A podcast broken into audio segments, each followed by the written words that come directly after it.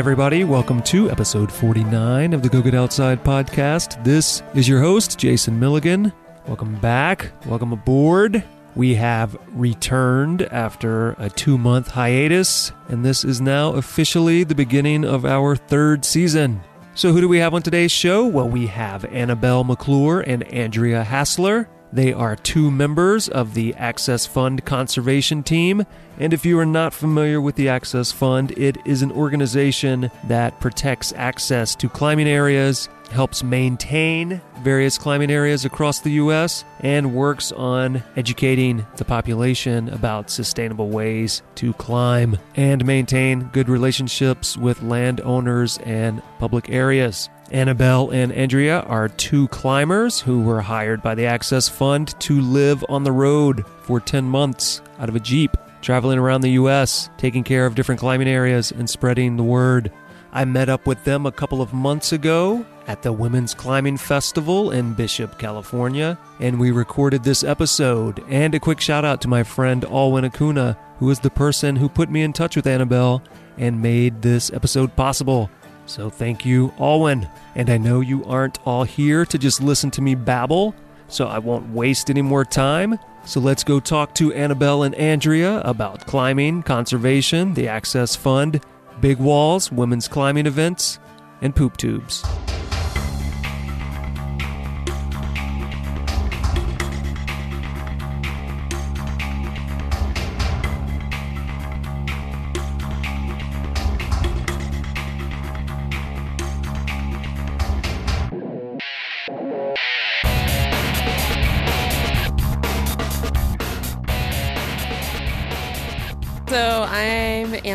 We work for the Access Fund. So we are the national conservation team, and we travel the country for 10 months out of the year, going to different locations and doing conservation work.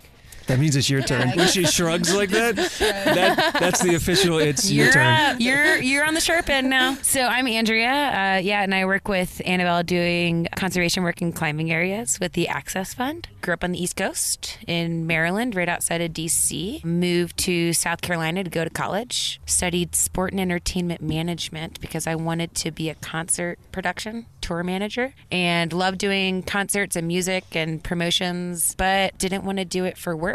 I'd always loved snowboarding since I was a kid and started traveling to the Southwest and made a little stop by Boulder, Colorado once and was like, Colorado's pretty cool. I also wanted to go to grad school, study geography. At no point now have you said you climbed anything. I climb things. I do. No, I just I just think that's interesting. No, no please, please, please continue. So far, we've talked about concert management. Yeah. expect the unexpected. Moved to Colorado. When I was there, I really got into climbing. I had climbed before, but um, that's where I really got into it and had some good mentors and teachers over time. Got my master's, and while I was in school, met this homegirl, and we started climbing together quite a bit. And uh, finished up school, started working for the university. Along the way, worked several side jobs, um, doing environmental education, environmental stewardship, and research. And one of the things that I found during that time is I'm really passionate about environmental stewardship. I'm passionate about getting people outside and particularly encouraging people to give back to taking care of the places that we love. Annabelle's looking at you right now like she's never heard any of these things about you. She- She's looking at you like, who is this person? I don't. I, I don't was know just who this thinking, is. like, man, my interest sucked. I was like, I'm Annabelle and I work for the Access Fund. Uh. I'm going to hand the mic back to you. Wait, you have your own. No, anyway, so then I started working for the university, started a trails program there, and ran the outdoor recreation program, but didn't really like the nine to five grind. And so left my job Old office in job May. struggles. Yeah, the office job blues. Left my job in May. Well, bought a van first. Left the job in May. Annabelle's dad helped me build a bed in the back of my van. Uh, Wait, wait, wait, wait. yeah, yeah, yeah. You need to phrase that a different way. Is that bad? he he tested it. he designed it. Yeah, and then uh, went out to Yosemite in California for the month on a climbing trip. Then spent another month living at 12,000 feet building trails. Then did four months living at 9,000 doing environmental education. During that time, we applied to work for the Access Fund. And now we professionally travel and live out of a Jeep to do conservation work in climbing areas. So she gave us her entire resume. It's a life story. Yeah. I actually left Really? out some stuff. She left out some not. things. So, do you want another opportunity? Yeah.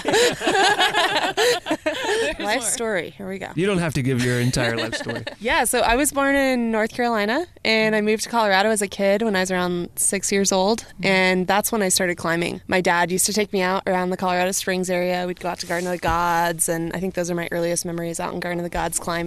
Yeah, I didn't totally love climbing as a kid. I think sometimes my dad would push me and it would make me a little scared and as a little kid. when you're a kid doing first ascents on Pikes Peak, this like should come It's, it's funny. We, we said we were going to talk about daddy issues as a joke, but it looks like maybe we really are going to talk about daddy issues. Uh, yeah, my dad's awesome. Apparently, he's, he's great at building beds. We, laying the foundation. yeah, so I started climbing as a kid and kept it up, but I didn't really get into it until I was in college at UCCS in Colorado Springs, which is when I met Andrea, coincidentally. But that's when I kind of started getting into it more on my own, started getting my own gear and going out with friends and that sort of thing. And was part of the climbing club there for a few years. Progressed from there. I actually went to school for biochemistry and moved out to California, and that's when I really started getting more into like big wall climbing and stuff. After moving to California, I started training with some friends I met out here, trained for Half Dome, so that was my first big wall. It was super awesome, and as soon as I did that, all I wanted to do was more of that. And all I wanted to do was that. Yeah. so then I started like lassoing Andrea, like, come on, come out to California. I don't know who had the lasso there. I was like, yeah, yeah, walls, rocks, a lot of it, days on end. And then I was like, so you got a van? Hmm, Yosemite trip? Oh, yeah. so I know this is going to be hard for you both to believe since we are at a women's climbing festival that I was somehow allowed into. There's, so some people who listen to this podcast aren't climbers, oh, so they don't know the difference between big wall climbing Okay. and Okay. whatever they've seen on mm. television. So yeah, tell people about what big wall climbing is and why it's awesome. So just to like put a disclaimer, some people that climb really hard, they can they can climb some really hard stuff and they're really strong climbers. Think we're crazy for climbing big walls. Most people that climb big walls are a little bit crazy. Mm-hmm. I, I haven't seen any indication so far. it just far. takes a, you know, if you could see my eyes on the podcast. yeah, thankfully know. they can't. Yeah, so I think a big wall is basically anything that takes typically more than one day to get up. So a big wall would be something like the face of Half Dome or El Capitan in Yosemite, where you you know, it takes most people more than one day to climb. There are some crazy people out there like Alex Honnold and some other people who run up stuff in, in a day. But, you know, for the normal climbers. Or in two and a half hours. right. Right, that is the record. Sprinters, Yeah. whatever. We're not sprinters. we are long distance climbers. Long Oh, distance you are climbers. you are not the hares. You are the turtles who win the mm-hmm. race ultimately slow in the and end. steady. Mm-hmm. So the setback to being the slow people is uh, we have to haul all of our stuff up the rock with us. So we have this massive bag called a haul bag because that's what you haul your stuff in. You know, you climb up a pitch, which is usually around 100 feet or so. Then once you get to the top, build an anchor, and then you have to haul the bag using your strength and body weight, Bag weighs about uh, anywhere from 100 to 150 pounds. It's carrying all your water, food, food, sleeping stuff, if you have it. poop. Oh yeah, Tube. Fancy tube. poop tube. That's one of the things that non-climbers really haven't heard about is poop tubes. Oh, poop tubes. Another thing that Annabelle's dad helped us with. Yeah. He uh, helped us He build our- demonstrated? we had to figure that one out on our own. You know, sometimes you just got to push them off the cliff. But no, we built a, a poop tube. So when you're on the wall, as as we say, right on a big wall, everybody's got to go. You should be going, in fact. And so uh, Right, right now. Pause this show, evacuate your bowels, and come back, and we'll finish this conversation. We could talk about poop and daddies this whole time if we wanted to. Um, so yeah, so so a, a PVC tube with caps on either end. One of those ends is removable with bags, and you, you poop in the bag, and then you put the bag inside the tube. And then that drags below the haul bag, so it's kind of mostly out of the way. And you make mm. sure not to confuse it with your food stores. Yes. Correct. And keep it readily available because sometimes you get a little scared. And don't be one of the people who throws your poop off the wall. Right. No. That's a big no-no. Yeah, No, there's actually a whole rock called manure pile because of that. Yeah, it's right by El Cap. Poop pile. It, it used to it, Yeah. it used to be like flat, and now it's 50 feet tall. It's actually grown. It's, it's petrified, and now people climb it. dirty dirt bags. They'll climb anything that's vertical. So you decided I want to haul a bunch of shit up a wall in a heavy bag. I want to crap into a tube. Yes. And I want to do this for multiple days. Right. So explain to people why that's cooler than Okay. going to their gym and climbing on a plastic thing 20 feet and, then, and then going home and the exposure. Yeah, yeah. So like I really exposure I think is great. I really like immersion. I really like being out for long periods of time. Um, and being out and away uh, from roads and lights and stuff. For me, I was getting to a place in my climbing where I was kind of stagnant. I wasn't growing in my climbing. I wasn't getting better. And I thought, well, you know, maybe I need to set some big goals. I called Annabelle and I said, hey, you got into that big wall thing, climbing Half Dome. I really want to climb a big wall you know, let's let's do this. And she was like, "Oh, cool. Do you want to climb El Cap?" And I was like, "Oh, like the biggest one?" yeah, let's start with let's start with the largest one available. yeah, let's. Okay.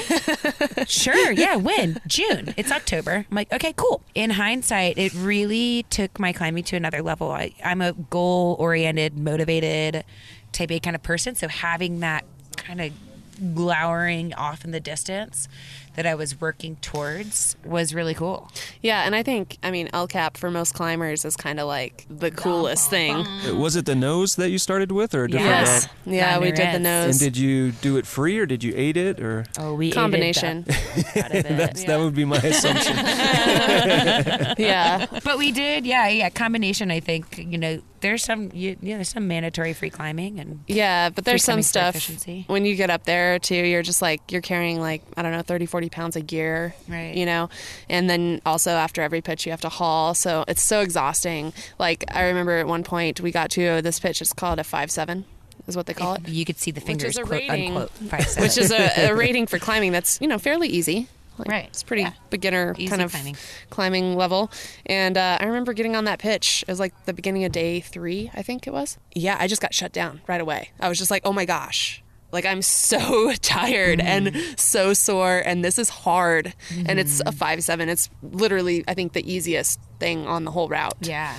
and I just was struggling because I, you know, just three days of being on the wall and just physically exerting yourself to the max every day, and it was pretty challenging. And and for listeners, if you don't know what big wall climbing is, you might not know what aid climbing is, which is basically instead of using your hands and feet to climb the rock, you're placing equipment, placing gear. It comes in many different shapes and forms and sizes and colors, and you're placing that into uh, slots or openings or gaps in the rock. And then you're pulling or stepping on that gear using slings, pieces of webbing or rope. And, and that's how you go vertical, how you ascend the rock. and very few climbers actually like to do it. You know. Fact. What- what if- yeah, let's, let's see. Do either of you actually like aiding? Yes. Oh, so you like it? Do you yeah, like it? because I can't climb that strong. so with aiding, I can get places that I couldn't Right. get otherwise. But would you uh, ever say like, oh, let me just go out and aid all day just for the sake of aiding? no, for training. So That's a solid up. no for me. I I do love aiding for when I get to that point on the wall when I'm like so scared and I'm just like, oh, thank God I can pull on this piece of gear, you know. but as far as like going out for a climb, I definitely wouldn't choose to go for an aid climb unless I'm trying to get up on a big wall, which again, Yeah. it's more about the total experience. Or if it's like a really cool route, like you did that cool route in Tucson and Mount Lemmon, where it's Oh, just yeah. like this beautiful it was the line. what's it called? The bill on the Goosehead. Yeah. And it just goes out underneath this massive roof and it's totally exposed on either side you're on the side of this mountain literally just mm-hmm. hanging out there and it's so cool because you're just Right. hanging out there Yeah. But you totally it's a it's a bolt line, so you just go from bolt to bolt, aiding it. So you had climbed Half Dome prior to El Cap. You decided El Cap should be your introduction to Big Wall. I think Annabelle decided that for me. Yeah, and that's, I was that's just I, I think I think I did hear that. did you start with Half Dome or did you Yeah, I did. progress? So you started Which is with Half also Dome. not really most people's you yeah, know, it order doesn't of seem things. like a great idea. yeah, it's uh because it's a massive climb. The thing about Half Dome too It's is 2,000 ish feet, right? It's 2,000 feet to get to the base of the climb, and then it's 2,000 feet of vertical climbing. So I think for me, the crux of the climb was the hike, because you know you're carrying again that massive amount of gear and ropes in your haul bag Right. up this 2,000 vert, just and hiking. And for climbers, hiking is like the worst thing. You know, the only reason we hike anywhere is to get to a climb. or get off of it. Yeah, it's not like Yeah. our pleasure like Yeah, and it's- activity. Yeah, and it's Especially not with a haul bag. yeah, not back. with all the gear. I mean, maybe if I had a nice light pack, I Yeah. would be more happy. And it's different too when we're talking about these sheer vertical rock faces in Yosemite because I had climbed 2,000 foot climbs before in the Black Canyon of the Gunnison. And some people would call that big walls because they're, you know, multiple pitches, you know, 2,000 feet. But were these the sorts of 2,000 foot routes you could do in a single day, or were these? Yeah. Okay. Right. Yeah. Right. So so different, and some of it, you know, it was just like really easy scrambling, um, no like doing aiding. solar slab in in a Red Mm-hmm. Rock or something, where it's about 1,400 feet, but you can do it in a few hours. Right, Even if you're not a great climber like me. Well, I don't know if you're not a great climber. I'm not a great climber. I bet you're so, great. No. Take. Take. yeah, so I had, and I had actually done Washington Column as well, which is considered a big wall, but we did it in a day. So I left my job, sold all my stuff, packed up my van, drove to California, picked up Annabelle And yeah, I was living in Santa Cruz at the time. in Santa Cruz. Yeah, and we drove to Yosemite. Got there at like five o'clock. Went and climbed the poo pile. Manure pile, the one we Did were you, talking did about. you add anything Yeah. to it? No. No. Whatever you can do to just Yeah. keep getting it higher and higher. Everybody, do your part. and then Access the Fund is going to love. The, Oh gosh. no, really. Use a bag, pack it out, or dig a hole six to eight inches deep at least. Wag bags, Yeah, Biffy wag bags, bags, whatever you got to do. yeah. Poop tubes. Yeah. Get that poop out of there. And then the next day, per some advice from some people, Annabelle's My dad. oh, just get on El Cap. You'll figure it out as you're up there. You know, you'll He's work like, oh, through it's it. good weather. Get up there. So we went. Yeah, we did a- one- we one did day backer of- cracker, one bouldering problem, Yeah, we did some bouldering and then geared up and, then, set started out. packing. Yeah. Yeah. so both of you, I'm assuming, were already trad climbers, Yeah. probably sport climbers. Yeah. You decide you want to do big walls. Mm-hmm. How did that experience differ once you moved out onto Half Dome and El Cap? The climbing itself, or Just in general. Yeah, I Just mean, all, it's- all around the climbing, the experience. I think Yeah, you know, it's for me, my first one was Half Dome. It was a game changer, I've got to say. I went with my good friend Chris. We were supposed to go as a team of three, but our other friend uh, Gerardo wasn't able to join us at the last minute. So we went as a team of two, which actually ended up working out really well. We were able to climb it, but I did halfway up the climb, almost exactly halfway. I took the craziest fall, probably still to this date, that I've taken, and flipped upside down and popped a cam and fell onto these two rusted old pitons that really shouldn't have held, but due to the situation and they were at directionals, they held. Yeah, it was like the most awesome, but also the most scary experience But I'd that ever had. probably to a certain degree also was why it was awesome, right? Yeah. Exactly. Yeah. Yeah, there were times on El Cap where I was just hanging out, like, this is so rad. I'm just hanging off this rock wall, just looking down, like taking videos, like, Mom, check it out. Your mom's know? like, I didn't show her them. Were you sending videos to Annabelle's dad? Yeah, right. Actually, well, we have a funny story about that later. um, but uh, but then there were also times where I was like so scared that I only kept on climbing because I was like, well, this is the last climb I'm ever going to do for the rest of my life. So I might as well do it. But I think that, you know, in those moments, you know, sometimes we just like when you come to like your deepest, darkest insecurities and, and then overcome them, that it's it's really cool. And it only, you know, for me, like that that extreme situation where I was confronted with some stuff I was like, wow, okay, like I can overcome this and Yeah. work through it. And then it's empowering, you Yeah. because you you work mm-hmm. through it, and then it's like, oh, I can do anything. Right. Yeah. did Then you like finish the climb. You're like, I'm a badass. What are you guys doing down there in the Green Dragon? Yeah, you think this is cool? You don't even know, but it is cool. You never try, you never know. You never try, you never know. So, so what you're saying is it helped you get a sense of superiority over other people. No, I would say superior. I think that's. I didn't mean to come off that way. Not at all. But that was Annabelle. more, uh, s- more superiority over myself. Yeah, You I, know? I, I, I, I totally agree, and I'm just giving you a hard time. Oh, no, of course, But I yeah. absolutely feel the same way. One of the things I've always liked about climbing is exactly that. It's you against you. Yeah. Instead of you Yeah. trying to be the guy who's better at throwing this ball here than this other guy. Yeah. And I think that that was so cool. So, what we haven't told you yet is that we haven't yet made it to the top of El Cap together. so, You the haven't told me story Annabelle went back and climbed it later on when I wasn't out in California anymore. With someone more reliable. But, uh, no. I'm just But- seeing how, how far I can go before I sh- before you punch me in the eye. I just take this I'm like sitting and- back and watching, Yeah. like, what's gonna happen? What's gonna happen? Hilarious. He's gotta- like, gotta- take, take, take. I gotta I gotta get these uh, downloads up, so I gotta get some violence in this. You were talking about how together you have both Oh, yeah. failed repeatedly to get to the top of. El Cap. Only one time.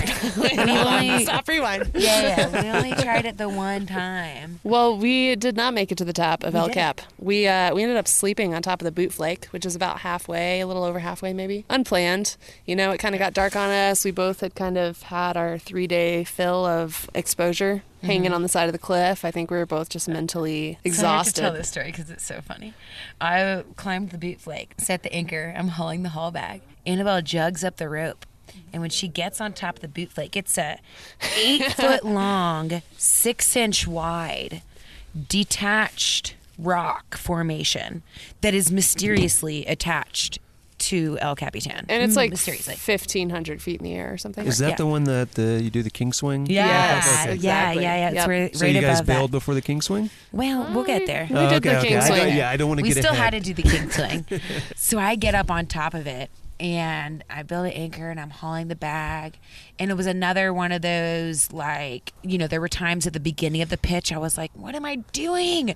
This is scary. And then I get to the top, I'm like, I'm a badass. Mhm. You see that? Did everybody down there see that? That was cool. There probably were some people down in the valley Oh, with yeah. the telescope Oh, yeah. pointed at you. Oh, so- yeah. We uh, found that out later when we got down to the ground that there's Yeah, there was someone down there taking pictures. There We, we totally we totally got some great pictures of you with your poop tube if, you, if you'd like to save those for later. I'm right, and Annabelle gets up, and she just has this look on her face.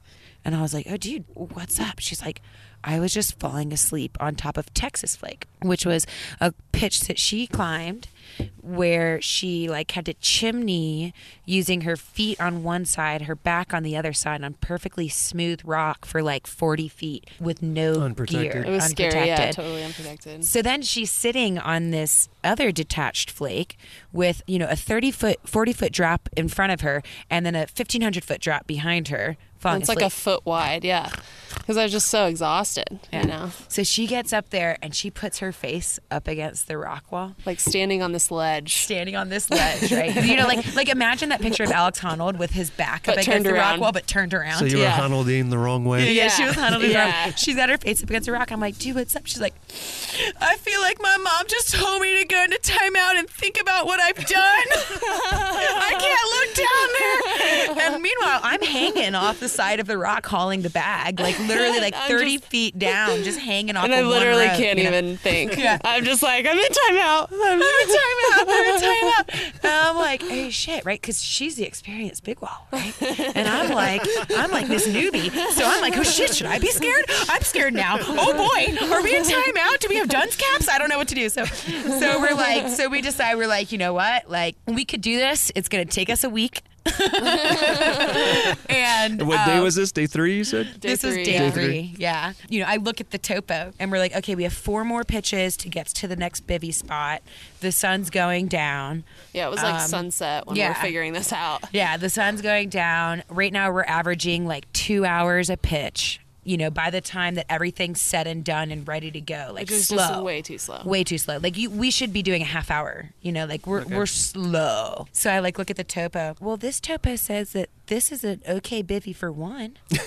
yeah. Which a bivy is when you when you sleep, On the right? side of the cliff. on the side of a cliff, and you know, imagine you like a two by six is what we're standing on. You know, like a, 1,500 feet in the air. and then I look. we But look at the wall. There's bolts. There's But maybe compared to other things you were standing on earlier that day, that seems Yeah. very spacious. It did, Right. yeah. Because when you're just hanging in your harness and then you get to stand Right. on something, you're just like, oh, Whoa, there's yes. so then we looked at the wall, and there were bolts on the wall. Yeah. And we look and we're like, oh, these are spaced out enough for our hammock that we brought because we brought everything. Oh, the so you brought bag. hammocks, not a portaledge? Correct. No, yeah. we went for the lightweight option because we were thinking, you know, we wouldn't, we would just make it to ledges every night. We wouldn't need a porta ledge. But we brought the hammock because we like hammocking. Hammocking. yeah, we like hammocking, and we And knew it we turns were- out might need it, which we did. Do you have a rain fly for your hammocks? Uh, I do have did, one, but we I didn't don't think bring we it. br- brought it. Yeah. So We you just you just fair hoped for good weather. Yeah. Yeah. So we hung the hammock. We slept there. We have a picture. It's on elcapreport.com, June 5th, 2016. That sounds like a photo you could send me, and I'll put it on the website later. We'll send it to you. And also the series of photos the next day as we began our descent after 22 pitches of climbing, Yeah, I don't know. something like that. Whatever, however many pitches.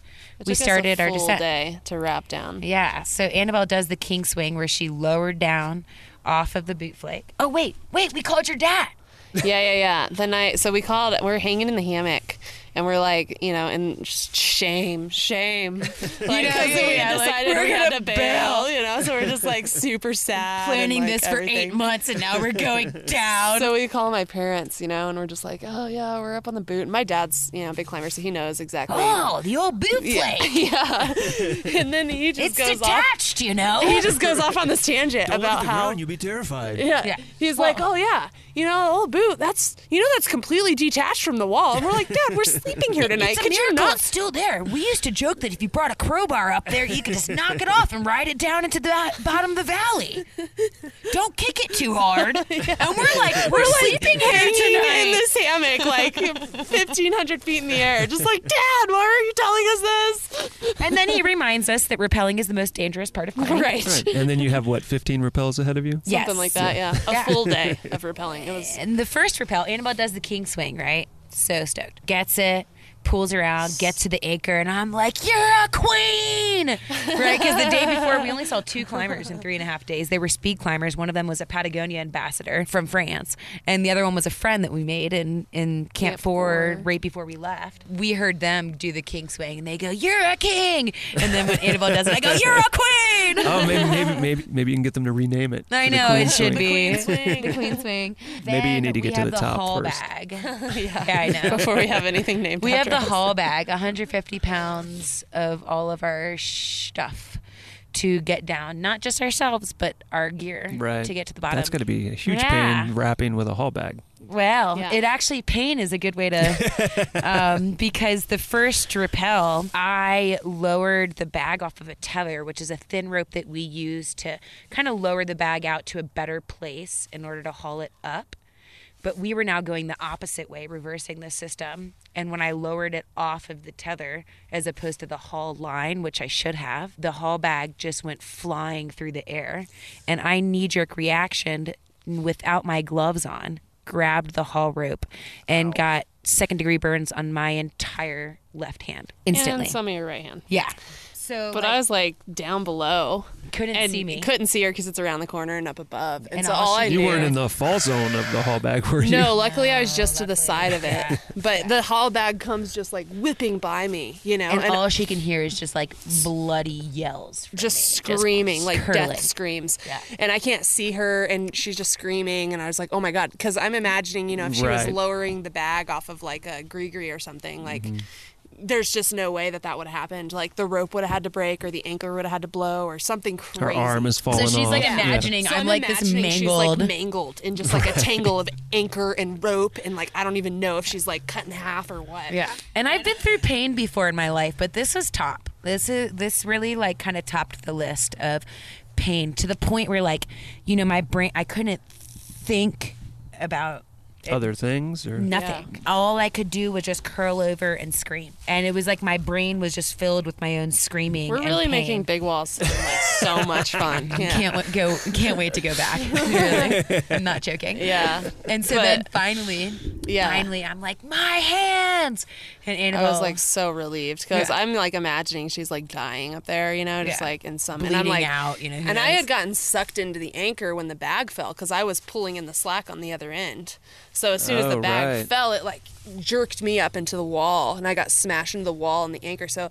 I was like not in a great spot either, and all I can hear is her screaming. And I know, like you know, she's she's obviously in a lot of pain. A, if she's not like mangled or cut in half or I don't know what. Yeah. And so I, you know, I'm imagining like she's gonna do something stupid Right. because like what do you do when you're in that much pain? Right. You can't think, Yeah. you know, much less like think of a system and get in a good place. I mean, you're 1,500 feet in the air. What She's d- tra- well, that was the do? dumb thing. That was the dumb thing. No more dumb things happened after Well, that's that. good. Actually, Yeah. So I remember her. Try- she was trying to talk to me.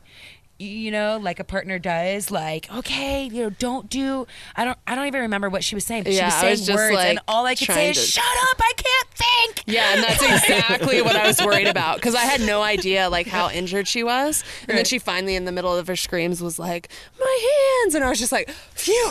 Oh, her hands! Oh, that's like one part of her body. Like that means the rest of her body is probably fine." and, and, and again, are you s- uh, still attached to the anchor at this point, or are you okay? So you're thankfully not on rappel at this No, point, Yeah. no, no, no. where I'm you could standing really on the make boot a bad flake. decision. yeah. So what would have been really cool if then the boot flake broke off and I got to write it down as opposed to That'd have to sweet. spend an entire day rappelling with one hand. And then Annabelle, I remember this so distinctly. She goes, you know, I'm like, I can't think, my hands, blah blah. blah. She's like, okay, well, I'm not really in a good situation right now either. And it was like this, like snap, like, oh my gosh, like I need to, I need to clear my mind. I knew that we were rappelling, so I could sacrifice water, poured water on my hands to cool it down, and kind of took some time.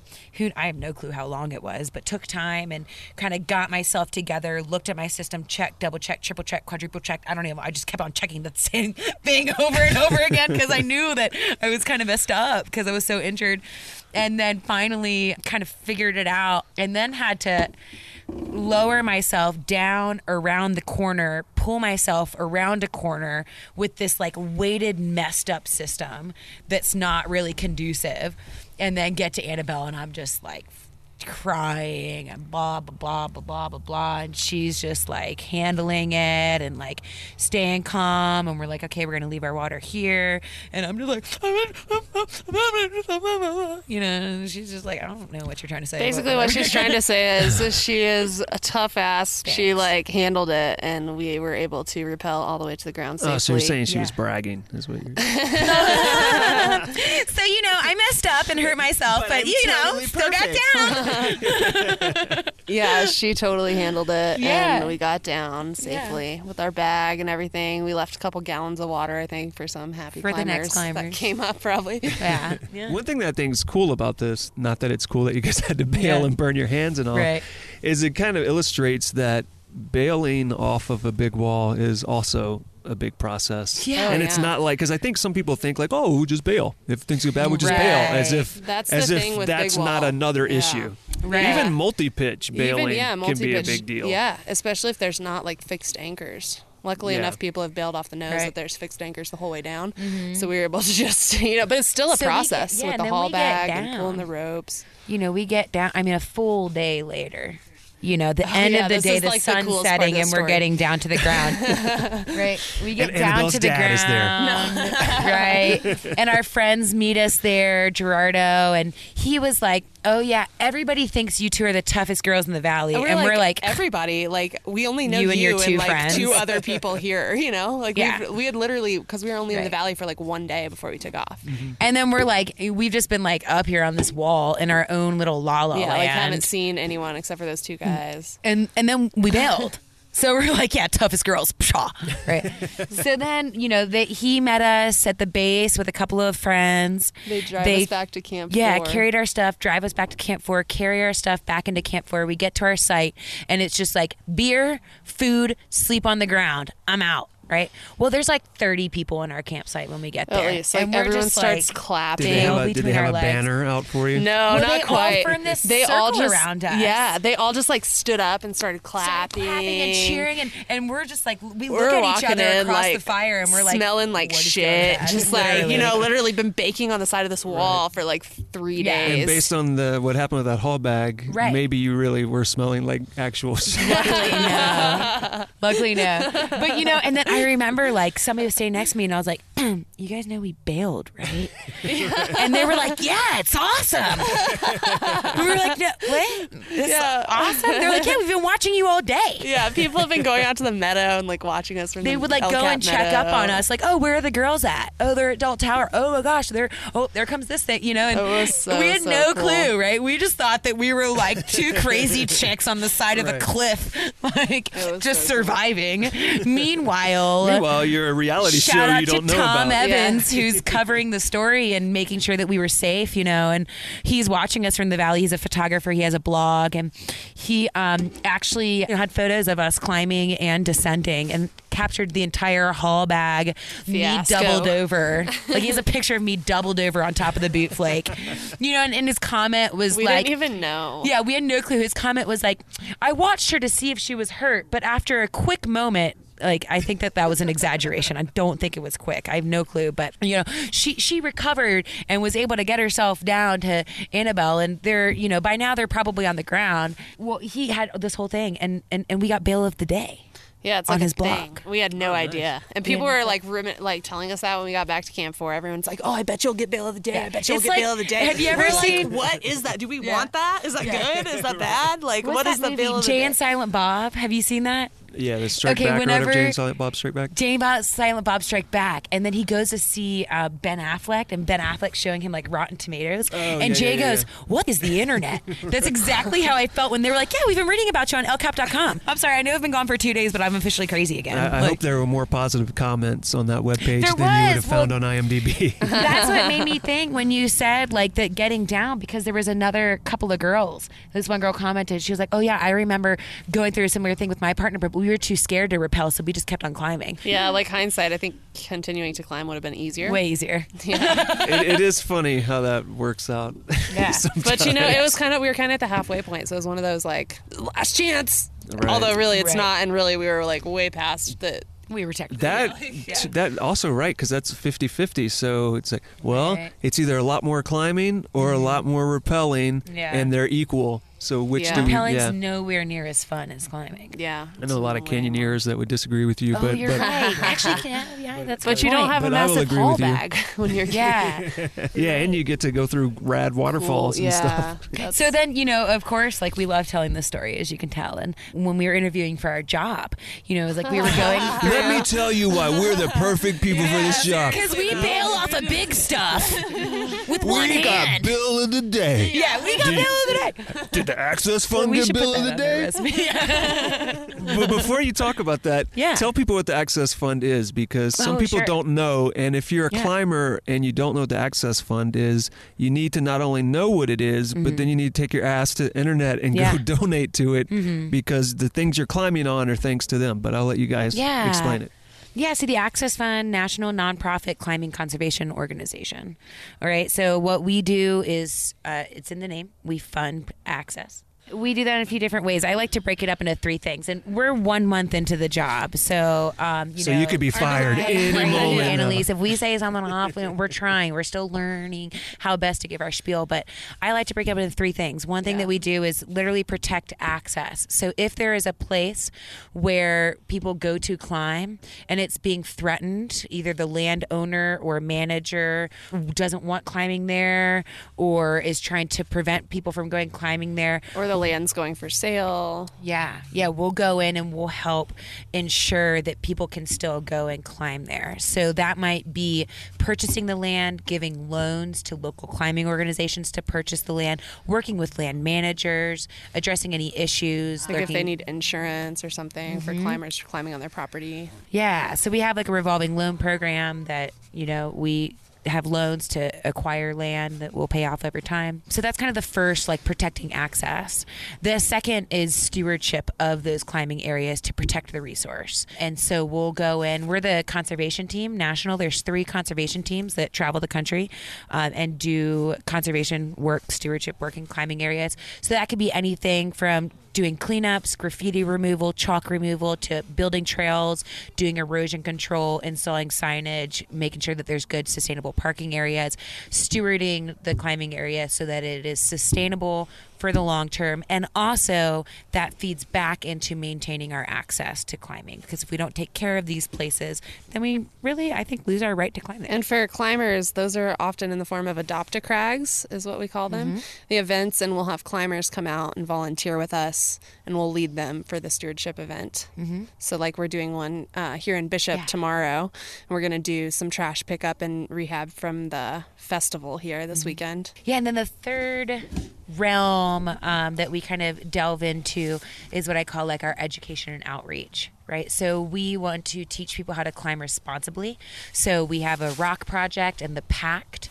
Um, if you don't know the Pact, go and check it out. I don't have it memorized yet, but it includes things like pick up your trash, dispose of waste properly, those kind of leave no trace ethics, but specifically for climbing. And so we want to educate people about how to act when you're at a crag. You know, when we go climbing, we're so focused on getting up to the top, you know, or getting back down, whatever. Oftentimes we're climbing on public land and we're not the only users and we're not the only people that are there and we're not the only living beings. And, and I, I think an important thing that we have to remember too is if it is land owned by another group and they are not involved in climbing in Mm-hmm. any capacity, to them we seem like a liability. Right. Yeah, we want to make a good name for climbers. You know, if we're going into a public land, it, th- we don't want it to be, oh, well, climbers just come in here and they just trash it and they just like They stomp all over the Yeah. hillside. and They just want to go in and and- just climb and that's it, right? Like we want to, you know, that that ethic, that land ethic, that we are a part of the places that we go to, and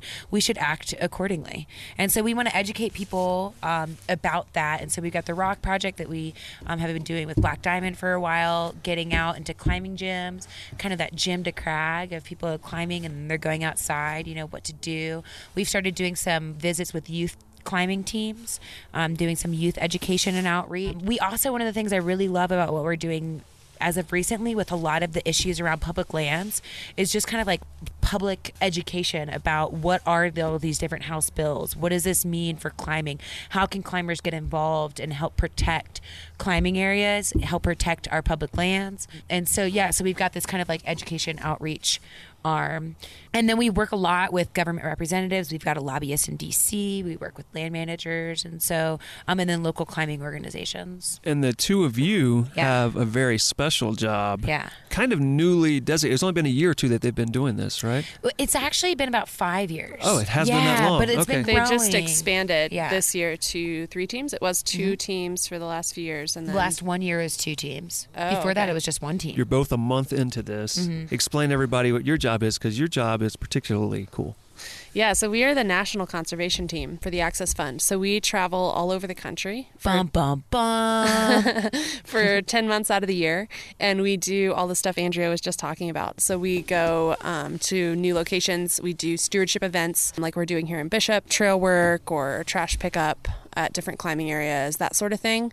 Um, we also do a lot of education and outreach. I think that's um, one of the key components of our job is really like going to festivals like we're here at the Women's Climbing Festival and just talking to people about, you know, what the Access Fund is, what we do. and we talk about poop a lot. What to do with poop when you're out climbing. I just wanted to This is this is the recurring theme of this episode. we just had to throw that in there. but we also do, um, you know, gym visits. Like Andrea was saying, we, we've been trying to do more uh, meeting with like the youth climbing teams, which I think is really good because especially kids, they're young and they're just starting to go outside maybe, you know, and they've grown up climbing the gym. It's really important to teach, I think, those ethics of how to mitigate your impact because we can all really only be responsible for ourselves. Um, and I think if everyone's educated and knows how, you know, what they can do to lessen their impact on the land, then as a whole, rock climbers will have less negative impact. And as a disclaimer, you know, like uh, we didn't have a conservation team come in and teach us this. We had mentors, you know, Annabelle's dad, old school climbers, and this Right. has just been the reoccurring ethic. This conservation ethic has always gone hand in hand with climbing. But we've got like a little bit of a changing scene going on in our climbing where maybe people don't have those kinds of mentors. They don't have that traditional passed on from generation to generation of climbing. And so our job is really trying to get that back out there. But but all of you climbers out there that are listening, don't think that oh the access to fund the conservation team they're taking care of it we all as climbers are a part of this community and we all have a role in decreasing our impact and mentoring others One of the things I love about climbing and a lot of outdoor stuff in general is I think it reinforces personal responsibility hmm. Yeah. because no one else can be responsible for you in these things. no you're so right So carry that into the rest of your life, please. Yeah. Don't just think of it when you're on lead clipping a bolt or placing a piece of gear that you're Yeah. responsible for yourself then. Carry that personal responsibility elsewhere. i love that that's so yeah, that's really good. Yeah. So so that's that's kind of what we do in a nutshell. And you know, like you said, we're we're about a month in um, to this job. So, so what does month one look like? What have you done so Uh, far? It's been Awesome. pretty cool. Five states. That's good because you got nine more to go. So. yeah, yeah, it's been great. We started in Colorado. Three days of training in the Boulder office, getting acquainted with the Access Fund and the different program directors and what we do, getting geared out by all of our awesome sponsors. Shout out to La Sportiva, Thermarest, GSI, Clif Primus, Bars. Clif Bars, REI. Jeep, Did you say that? REI. Jeep. um, yeah, they definitely have set us up to be successful on the road, supporting the work that we do. Um, and then we went, and our boss was like, "Oh, we're gonna go to the homestead for It's like- three days of field training." It's a climbing area in Arizona, which And the Access Fund helped work to protect, actually. yeah, bought some of the parcels of land that were up for sale. But the road to get in there is pretty crazy. It's like this really gnarly, like four x four, kind of an off road. And you Road. are in a Jeep, right? In a Pulling a a trailer. trailer. Yeah. And so last we do year have we did four-wheel an drive. adopt a crag. Yeah, last year the Access Fund did an adopt a crag there, fixed up the road, but it's pretty bad. And it was like, cool, first day training. We're gonna drive 13 hours to Arizona, and then you're gonna drive the your brand new Jeep that we just gave you the keys to, and With your the trailer. new trailer into this place. Up this a crazy road. the prep from from Ty. Thank you so much for reminding me. Don't forget, you're pulling a trailer. Put it in four wheel drive. Do they have your entire 10 months planned out, or is it something that changes yeah. throughout the year? It Okay. can change. yeah, it can change, So but you know send you most where of you are these. needed. like a we superhero. Go, well, Yeah. yeah, exactly. Most of these events are kind of planned out like weeks and months, if not Yeah. years in advance. and we kind of go around the country like clockwork, just chasing the sun. I feel like I'm retired or something. just follow the sun. be, be careful, they might stop paying you if they. Please don't. I like my job. So where do they where do they have you right now? We're in Bishop, California, and we got here a couple of days ago for the Women's Climbing Festival. Um, so we had a booth today doing our membership drive. We do our membership drive at every event that we go at, which basically um, lowest membership level, you still get the free T-shirt. The free like, okay, who doesn't have enough free T-shirts? But when your free T-shirt shows that you support the Access Fund and conserving climbing areas, that's a T-shirt you want to be wearing. It's much better than the free T-shirt you got from the lawyer's office. I'm sure. so so tell us about this festival that we are currently on the fairgrounds for, but it's over. It's nighttime, so so There's it's a not film. going on right yeah, now. we gotta go uh, get watch the films here shortly. So, so what is Um, this festival, and why is it important? Because Mm. here, here's the thing: some dude somewhere is like, "Well, "We don't get to have a dudes climbing festival. Why You do the had girls dude get climbing to?" festival you get for a years. dude climbing festival every day. You go out to the right, crag. right, right, right. So, so, so, exp- so think that you're talking to that dude Yeah, that yeah. doesn't understand, Uh-huh. and explain to them why this festival is important and, okay, and what let's it talk brings about to the people. birds and the bees. So, when two people really love each other, they come together, and sometimes it comes out of a boy, and sometimes it comes out of a girl. And while we are all equal, Yeah, so this is a women's climbing festival. Mm-hmm. So it's mostly all women here besides Jason. Yeah, there's been some men. Just And, kidding. and, and Totally Olin kidding. and Nick are over there creeping out. There's some, been some, men around. Um, you know, I, I, I I was a tomboy. I didn't know Annabelle when she was a kid, but I assumed she was a tomboy too. Yep. Because I also had all sisters growing up, and so I kind of went through this thing where I was like, it was a few years ago. There were like lots of women's clinics coming out. Oh, women's only bike maintenance, women's only hiking, and I was really like, uh, why? Why, why do that? Why shouldn't we all be equal? And um, it wasn't until I was leading a backpacking trip for the college program that I worked for, five men and five women, and it was myself and a male co-leader, and we had to split up in the backcountry to decrease our impact. And I asked the group, "How do you want to split up?" They said, "Oh, let's do boys and girls." I said, "Okay."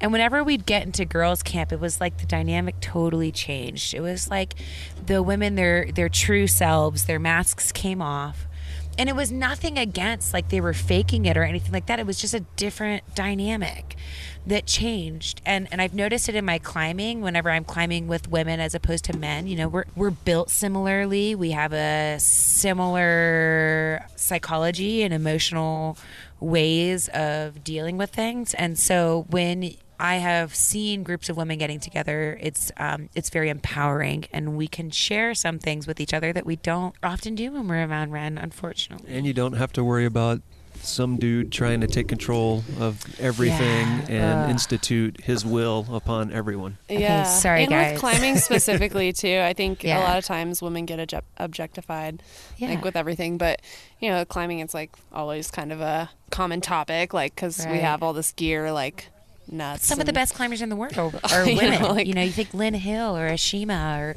you know what I mean? These ph- phenomenal female climbers, but for the everyday average Jill, there there is this stigma, and even you know, I've worked in environmental stewardship for a while and I can't tell you how many times I'm leading a group of people building trails and I get some man that comes up, "Oh, do you want me to help you carry that rock?" Like, and I'm I'm, like, "I'm getting paid it." to carry this rock." like, what are you doing? Like, let me show you how it's done, you know? And and it's not to say, you know, I don't, I don't think it comes from a bad place. You know, I think that's like a subconscious thing and it's like our it's partly just our nature and you know, I don't want to speak for the organizers of the event, Flash Foxy and Shelma, um, phenomenal woman, and she's very strong and powerful, and really wanted, you know, to to bring people together and get women out there and sending it. And um, I think that you know, just like the energy last night was really cool, and um, it's been really awesome today. Just just girls getting yeah, together. it's, and it's been a really. Unique event. I think for me, I've never been to like a women's festival like Yeah, this. same. So it's like just a really unique energy, and everyone's super positive, and I don't know. There's just kind of this unique like energy in the air. Like everyone's empowering each other. Mm-hmm. Yeah. You know, and it's so inspiring for I think all of us here Mm-hmm. to really like look at other women and be like, wow, you're so cool and strong, and you're doing your thing, and like it's just cool to see. And everyone has their own niche. You know, we're here with the Access Fund. There's other awesome organizations here with you know strong women Yeah. leading their oh, booths or their tables or whatever and just talking about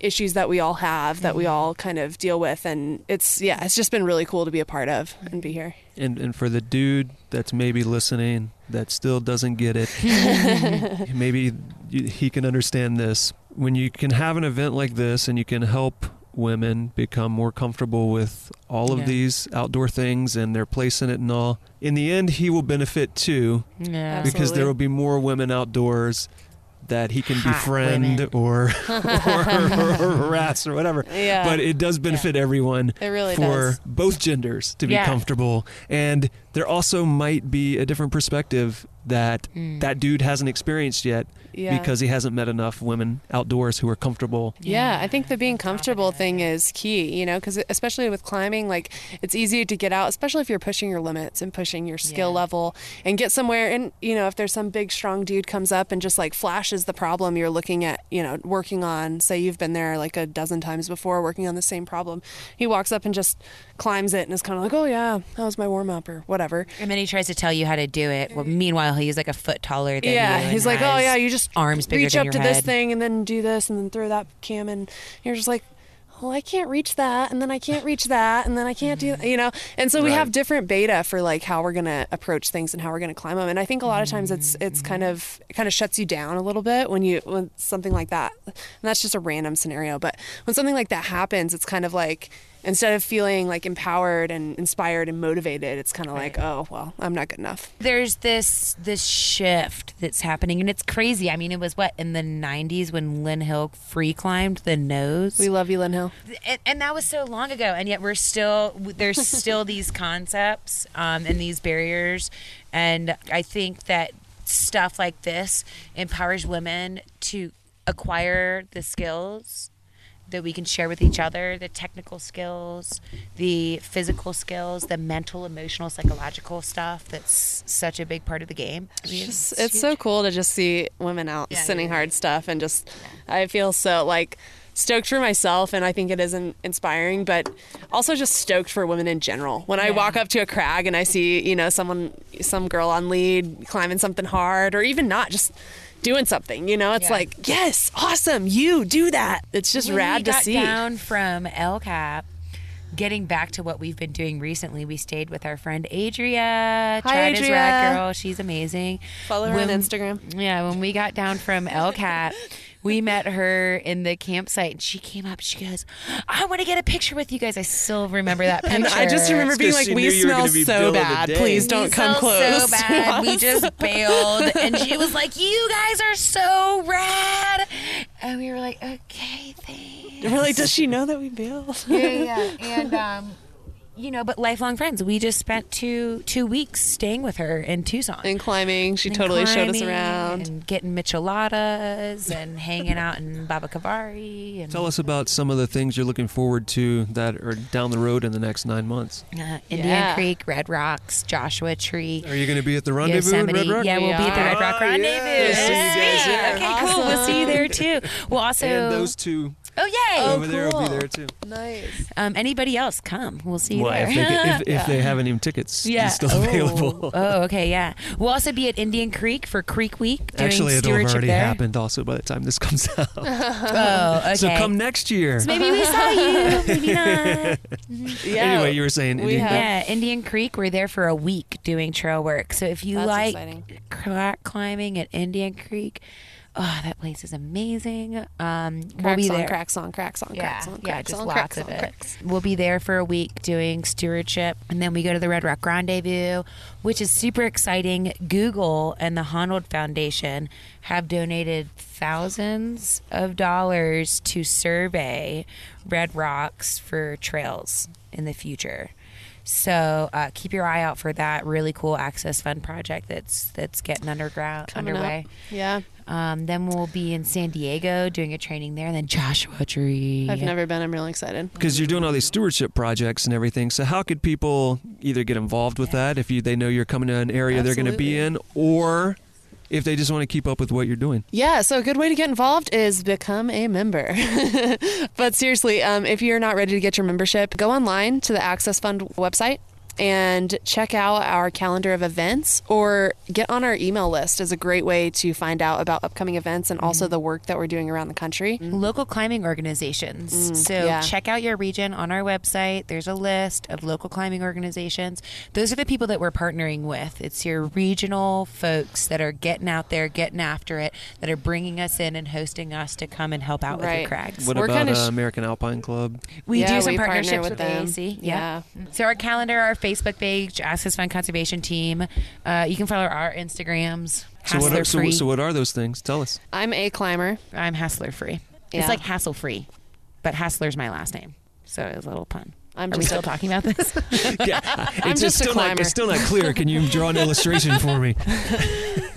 I'm I'm just a climber. So Whoa, did I look knock me over up. something? No, that was me. I'm gonna time out for a second. So she's gonna Hassler go. out. She's gonna go illustrate how to use a poop tube for us. Unfortunately, there's no video component.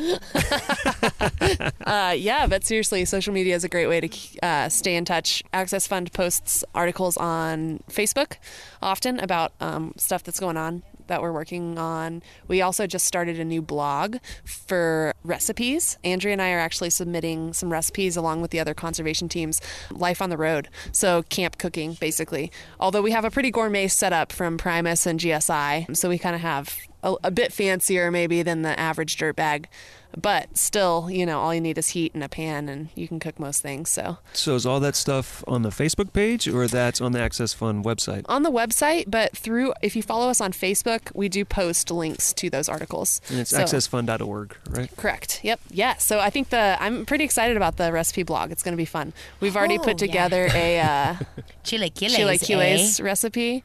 Um, And we picked rice that and one up in and stuff. Mexico. Oh yeah, and the that's in the Dutchy, the Dutch oven. Yeah, Dutch oven, rice and beans and stuff. And gata gata. Yes. Lots of good recipes to come on the uh, Access Fund. What was it called? Like dirtbag gourmet dirtbag Yeah. recipe blog. So what I like to do sometimes when we when we wrap them up like this is give you an opportunity to get anything off your chest that we have not spoken about, any deep-seated things that are just waiting to leave your mouth and enter this microphone. This is a really amazing opportunity working for such a gosh, not to keep on using hyperboles, but like awesome organization.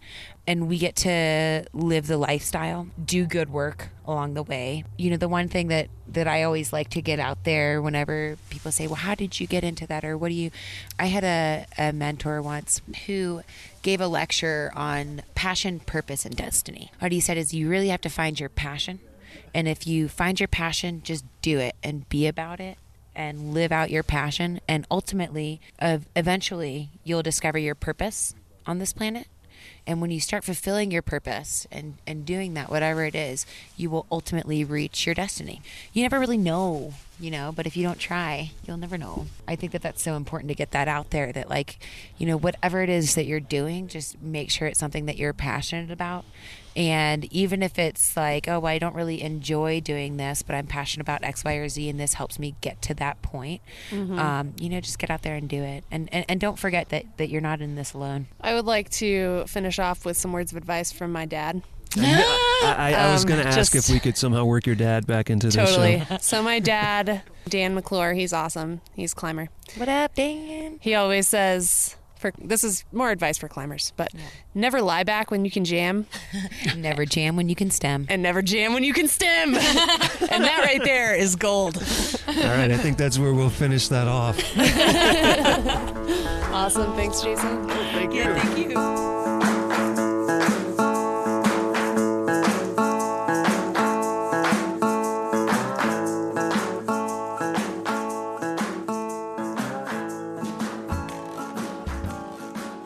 You may all be happy to hear that Annabelle and Andrea are heading back to Yosemite at the end of this month, this month being May, and they're going to attempt the nose again. So let's wish them luck and hope that they make it to the top of the nose this time and also get featured yet again on El Cap Reports. And speaking of that, you all know what time it is. You know the drill. It's time to go to the website, gogetoutside.com slash podcast, where you will see a lot of photographs, a lot of cool pictures of them climbing and doing work for the Access Fund, along with a multitude of links. If you were curious about that aid line they talked about, not only can you see a photo of it, but you can also find a link to beta for it. It is the bill on the Goosehead. And you can follow along on El Cap reports for all of their days on the wall and see photographic evidence of their hauling bag mishap. But those aren't the only links. There are also links to the Wikipedia page for Lynn Hill and also links to the Access Fund website, the Dirtbag Gourmet, the Facebook group for the conservation team, and Instagram accounts for Annabelle, Andrea, and the Access Fund. And probably something else I've forgotten about because there are a lot of links this time. So head over to the website. Check it out. GoGetOutside.com slash podcast, episode 49. Now that you've clicked on various things and you've gotten your fingers primed for more clicking, why don't you click on your email account and send us a message at go at butcherbirdstudios.com. Or maybe you'd rather click on a number pad and make a phone call. Well, you can do that. You can call 818 925 0106 and leave us a voicemail here at the show. But most importantly, if you still feel the need to click on something, how about heading over to iTunes, Google Play, Stitcher, wherever you listen to podcast? Make sure to subscribe to the show, rate the show, review the show, please. And if you do us a big favor, share the show with somebody. Next time on the show, Tristan Gooley, the natural navigator.